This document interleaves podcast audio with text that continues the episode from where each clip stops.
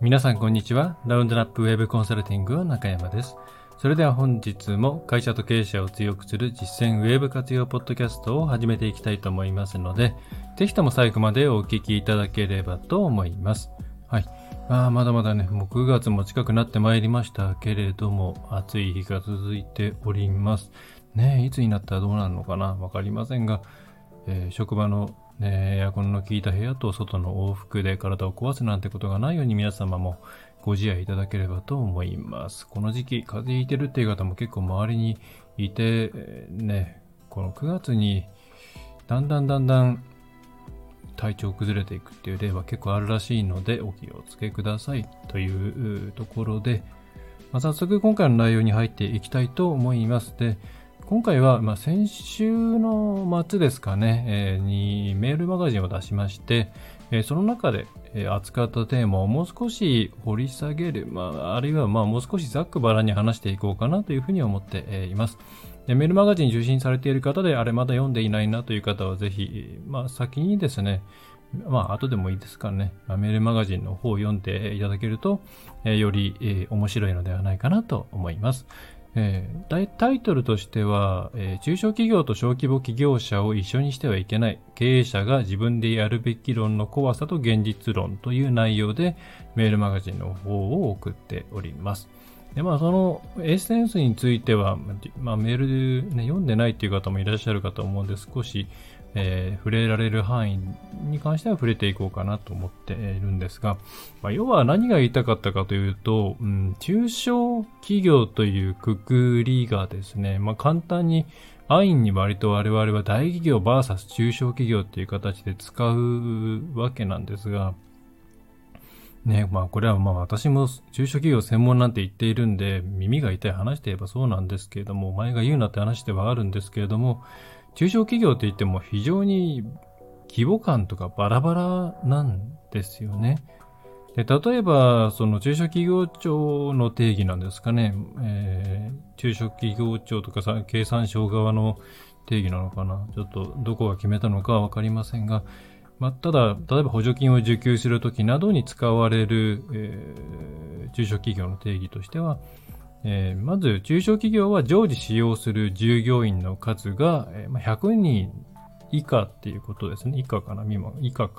ですね。ただ例外として製造業は300人。大体製造業はね、なんでしょうね、人が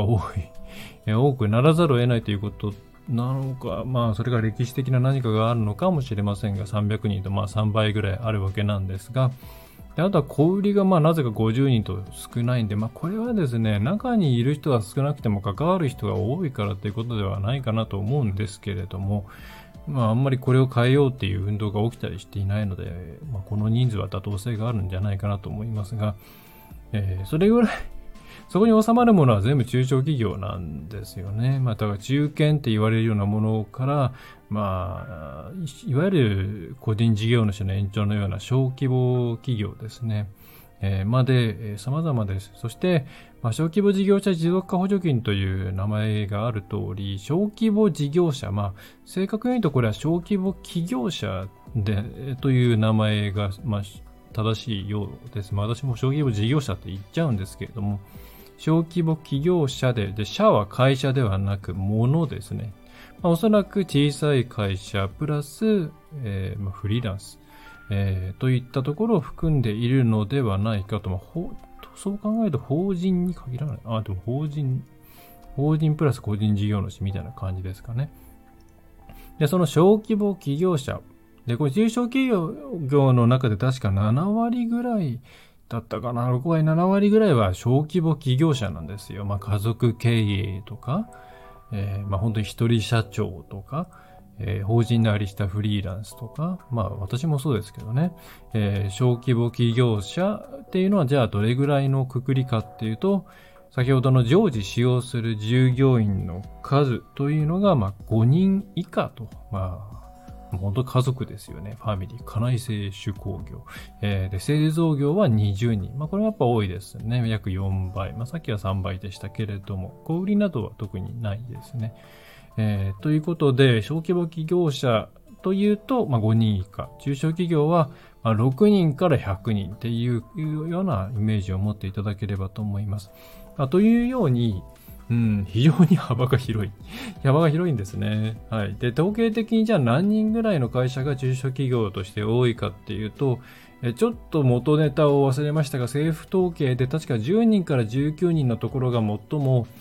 ボリュームゾーンだったと思います。で、従業員が10人から19人ですね。これ役員含まれてるのかな。役員が入っているのかな。でも確かに何でしょうね。私の肌感覚としても、小さい会社は本当に2、3人あるいは1人。大きい会社になってくるともう増え始めたらある程度の規模までいくので、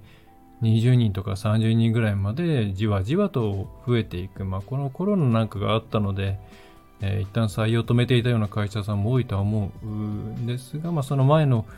ね、時を考えると、毎年1人ずつ取っていってとか、2、3人取ってとか、随時、大体中途で取っていきますけれども、10人、20人台が多いかなっていうのは私の肌感としてもあっています。で、そんな定義はそんな興味ないかもしれないんですけれども、結構世の中でですね、うちも中小企業専門って言ってるから言いづらいんですけれども、中小企業はこうすべきだとか、中小企業の指針とかですね、いろんなものを、があるじゃないですか。その一つのセグメントとして中小企業っていう名前を使ってしまっているケースっていうんですかね。で、それが、この人数のことを考えると、ものすごくざっくりとしていて、ひとまとめにするには主語が大きすぎるっていうことを、まず感じていただきたいんですよね。で、感じていただくことによって皆さんに何を抑えていただきたいかっていうと、巷の世の中にある情報とかサービスで、中小企業向けって書いてあるものの中をもっと深くですね、分けていかなきゃいけないんですね。じゃあ中小企業やってますって言った時に、それが、すごい、小規模事業、企業ばっかりやっているサービスや、そういう、会社なのか、あるいはそういう人、個人事業主みたいな人なのか、そうではなくて、もっと、20人、30人、50人とか、あるいはもう100人と、100人って言ったらもう中小企業感だいぶ薄れますけれども、そういうところなのかっていうのを確認した方がいいです。で、もちろん会社がどこかのボリュームゾーンのところにフォーカスしているっていうわけではないと思うんで、メインとしては、例えば小規模企業者だけれども、中小もやってるよとか、主に中小で50人以上ぐらいのところをやっているけれども、ちっちゃい会社もやっていますよみたいな、いろいろグラデーションはあると思うんですが、何か皆さんが、例えばね、そこに依頼をするっていう時は、自分たちの規模の会社をやっているかどうかっていうことを確認した方がいいと思います。また、いろいろ情報発信をしている人がいますよね。で、その人が、自分と同じ規模の会社に関しても知見があるのかどうかっていうところをちゃんと気にした方がいいと思います。はい。そうすると、お互い、幸せになるんですよね。なんでかっていうと、私は、割と、100人とかはないんですけども、一人っていうところからね、それこそ税理士さんみたいな一人会社みたいなとこもありますし、全体で言っている本社のところだけでも50人ぐらい、みたいなとこまでやっているんですけれども、やっぱり規模が違うと全然ですね、力学が違うんですよね。極端なことを言えば、もう5人、小規模企業に分類されるような、5人以下とか1桁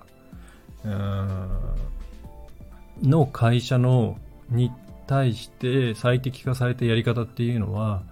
20人30人超えた会社では通用しないんです。で、逆もまたしんなりで、20人30人の会社で回るやり方を小規模な会社に持っていっても回らないんですね。うん。なので、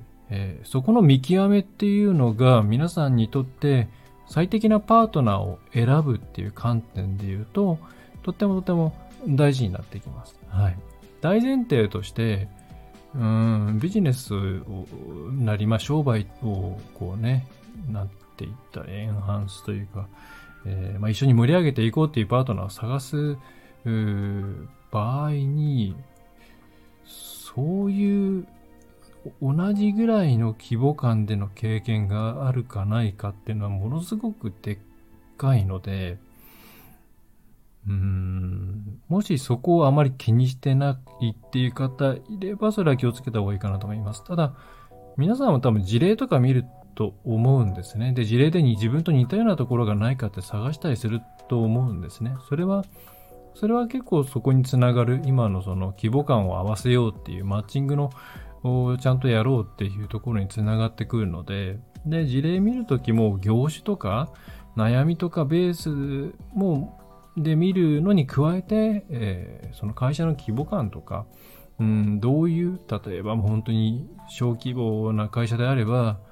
ワンマン社長が振り回しているようなケースが、振り回してって言ったらおかしいのか。ワンマン社長だったりしますし、ワンマンにならざるを得ない、自分が全部やらざるを得ないみたいなケースも多いですし、そうじゃなくて、2、30人であれば、ちゃんとその組織ができていて、きちんと分業体制が整っていることもありますし、ただ2、30人でもワンマンな会社はありますし、1人とか5人とかの会社でも外注さんとか使って、ちゃんと組織的な動きをしているところもあるので、一概に人数で消えないとは思いますが、ただ自分と同じような環境の会社に関しての経験があるかどうかっていうところを、見てもらいたいし、と巷の情報もその観点で自分にとってそれはマッチする情報なのかなっていうのをぜひ、見ていただいたらいいんじゃないかなと思います。で、特に、ネット上の情報っていうのは、発信者をよく見なきゃいけなくって、会社、もう顔出しして会社、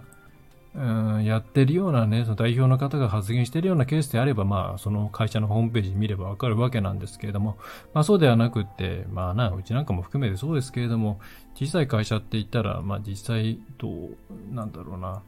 ういう会社を相手にしているのかわからなかったり、匿名アカウントとか、フリーランスの方だったりすると、もうその、自分に関しての情報ってのをね、SNS 上になるべく出したくない。それはもちろんわかるんですけども。ということがあって読めなかったりするんですよね。で、ここからは本当に私の印象なんですけれども、SNS 上で、一部のこの件名で社長ですって言って出してるようなところを除くと、ほとんどのものが小規模企業相手の情報だっていうふうに思っています。で、なんでかっていうと、今というかですね、その実績とか自分のノウハウとかっていうのはもちろん何かやらなければつかないわけで、多くの、人は自分の経験をベースにして、それを事業化したり、コンサルという事業化だったり、どういう形かわかりませんが、自分の経験を元にするところを出発点とするんですよね。なぜなら最初からお客さんつかないですし、よくあるその外部に対しての、コンサルみたいなサービスを提供する、制作でも何でもそうですけれども、乗って自分でやっていてうまくいったからこれ事業化してもいいんじゃないかっていう流れが多い。そうすると自分がやってというところになるんで、基本ですね、一人とか本当に2、3人、家族じゃないかもしれないグループでやってみたいなところの経験をもとに情報発信をしたり、サービスを提供したりしているので、ほとんどが小規模企業者向けのノウハウとか、が多いなっていうふうに内容を見ても思います。例えば一番多いなと思うのは、経営者絡んでくるとその辺がすごい分かりやすいなと思っているんですけど、これメールでも書いたんですけど、経営者が自分でやるべきっていう論を立てる人っていうのは、定期的に現れるんですけれども、経営者が自分でそのウェブのマーケティングみたいな内容をやるっていうのは、本当にそれ多分小規模企業者の話なんですね。それ以上のある程度組織化してきたら、社長はそんなことをしていてはいけないし、そんなことをやっている暇がないのが当たり前なんですね。めちゃめちゃ社長って忙しいじゃないですか。聞いてる社長さんはうなずいていただけるかなというふうに思うんですけれどもね、全体の組織をどう維持するかとか、人事をどうするかとか、あとはトップ営業をしようとか、次の展望をどうしようとか、他の協力会社の人とどういう関係にしていこうとか、いわゆる社長業ってもう山ほどやることがあって、それは組織が大きくなればなるほど本当に頭皮級数的に増えていくわけですね。なので2代目社長とかがよく言うのは、現場に出る前にもっと勉強しておけばよかったっていうふうに言って、ね、言う方が多いんですね。それはやっぱ現場出ちゃうともう忙しくて勉強してる暇なんかないんですね。だからもうまだ先代が健在なうちにいろんなことを自分でやっておけばよかったなっていうのは、すごく多分支援する立場の方であれば、そういう話ってよく聞くよねっていう内容だと思います。で、経営者って本来そういうふうにあるべきで、なので経営者がやるべきことっていうのは、組織がもうできてきたら、そういう、ウェブ大事だということをまず分かってあげた上で、ある部署とかにですね、匿名系でもいいですし、部署を作ってもいいですけれども、やりましょうと。で、お墨付きはあげます。私がちゃんと後ろ盾になります。で、会社なんて最初は動かないですから、その新しいものに対して、特に今までやってこなかったのであれば、やるぞっていうふうに会社の中でみんな協力してくれって、なんかあったら俺に聞いてくれみたいな感じで、やることが経営者の仕事であって、実際に自分で、広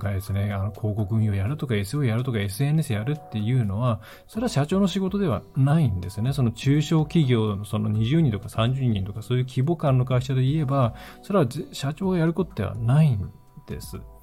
で、ただ1人とか5人とかの会社になってくると、もういわゆる一番モチベーションがあって、その会社を起業した経営者が自分で全部やるしかないんですよね。もう外注できるものはせいぜい今の時代会計とかそれぐらい事務会計、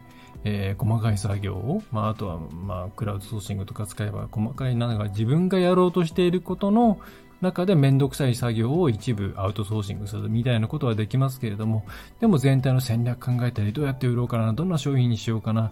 じゃあホームページちょっといじろうかな、文言変えてみて、試験しようかなっていうのを自分でやるしかないんですよね。言い方変えれば自分でやる人が生き残るんですけど、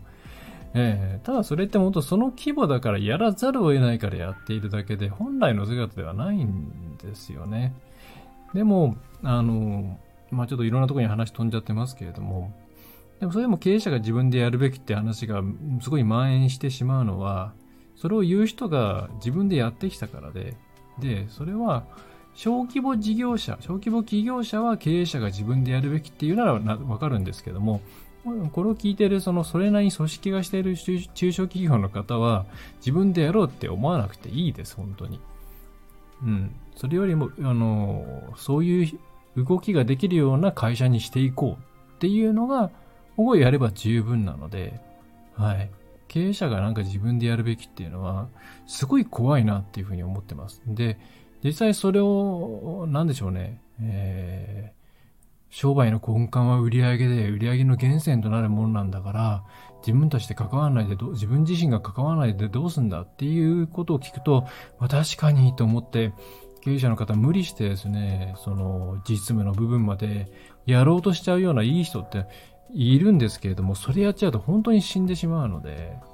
やるんだったら本当そのもっとその大事な部分、月1の発表の部分でコメントを出すとか、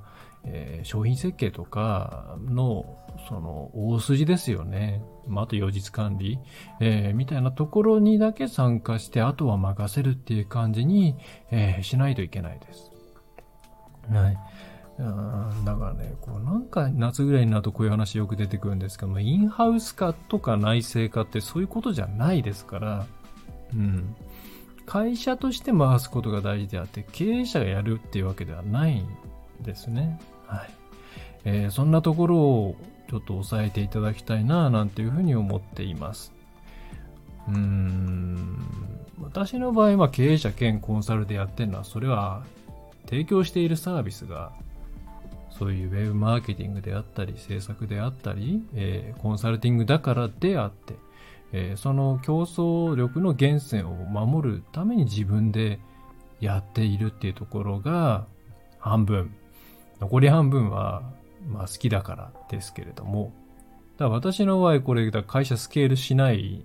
のを分かってやってるんですね。これ以上会社は大きくならないっていう、自分の売上効率は効率を上げていかない限り売上もまあある程度頭打ちになるっていうのは分かってやっていて、それでいいと思っているからこれでやっているんですけど、まあ一般の会社であればそうじゃないわけじゃないですか。事業会社さんであればもっと売り上げ上げて、まあもっとって言ってもまあそこまでめちゃめちゃ大きいところを狙っているわけではないかもしれないですけども、まあこれぐらいの人を雇って普通より平均以上の給与を上げられるようにして安定して、みんなを雇用し続けられる会社にしたいなみたいな感じがあるわけじゃないですか。そうすると、まあ、やっぱりどんどん売り上げっていうのは上げていかなくてはいけないので、経営者がボトルネックになっちゃいけないんですよね。まあ、あと、そんなことをいろいろ、時々聞く経営者自身が自分でみたいな話を聞くと、どうだって思ってしまうんですよね。まあ、そういう人たちが意図的に言って、ポジショントークとして言ってんなら、まあそれはもう仕方ないかなと思うんですけど、なんかケースによっては結構無理やりポジションを作るために言ってるようなものもあるような感じが、して、いるので、皆さんもなんでしょうね、そうですね、皆さんにできることといえば、まず経営者は本来それをやるべきではなくお墨付きをあげる存在であるっていうことを、ぜひ押さえていただきたいのが一つと、でもう一つは情報にしてもサービスにしても自分の企業規模に合わせた、経験があるところと組んだ方がいいよとか、まあ、あるいは依頼した方がいいよっていうところですね。はい。まあ、そのあたりをですね、ぜひ押さえていただければと思います。うちも本当そのあんまり大きい規模だったりする、例えば500人とか1000人、まあ中小じゃないですけどもね、もうになってきたら、もうこっちからもうごめんなさい、断ります。なんでしょう。まあそんなに熱望されて、うちも中小企業専門ってぶち上げているので、熱望されてってことはないんですけれども、あいみつみたいなこともあれば、そうじゃないこともあったり、紹介もあったりするんですけども、やっぱり500人、1000人とかになってくると、もうやることが全然変わってくるので、まあ多分もう体半分はいらないかもしれないですけども、4分の1ぐらい入れるつもりで、常駐するつもりでやっていかないと、現場にインパクトを与えられないなんてことを考えると、今のお客さんに迷惑もかかるしなぁなんて考えると、まああと何でしょう、やっぱりその規模の会社で働いたことは僕はないんですよね。ない。500人とか1000人の、トータルでグループ会社で全体で見ればっていうのはありますけれども、そのある組織体1個でその規模っていうのはないので、ちょっとそれはまあ端的に言えばそこのスキルはないぞっていうのでお断りしたりしています。はい。まあうちはなんでまあ小さいまあ5人とかいわゆる小規模事業者の企業の方々っていうのはが半分、他がまあ2、30人とかそんな感じの会社なんで、まあ、ボリュームゾーンをキープしつつ、まあ、ただ50、60、70超えていくとちょっと、厳しいかなみたいな、そんな感じの会社ですね、うちはね。はい。はい、まあ、なんかいろんなところにあっちゃこっちゃ行きましたが、はい。そんなところをぜひ押さえていただいて、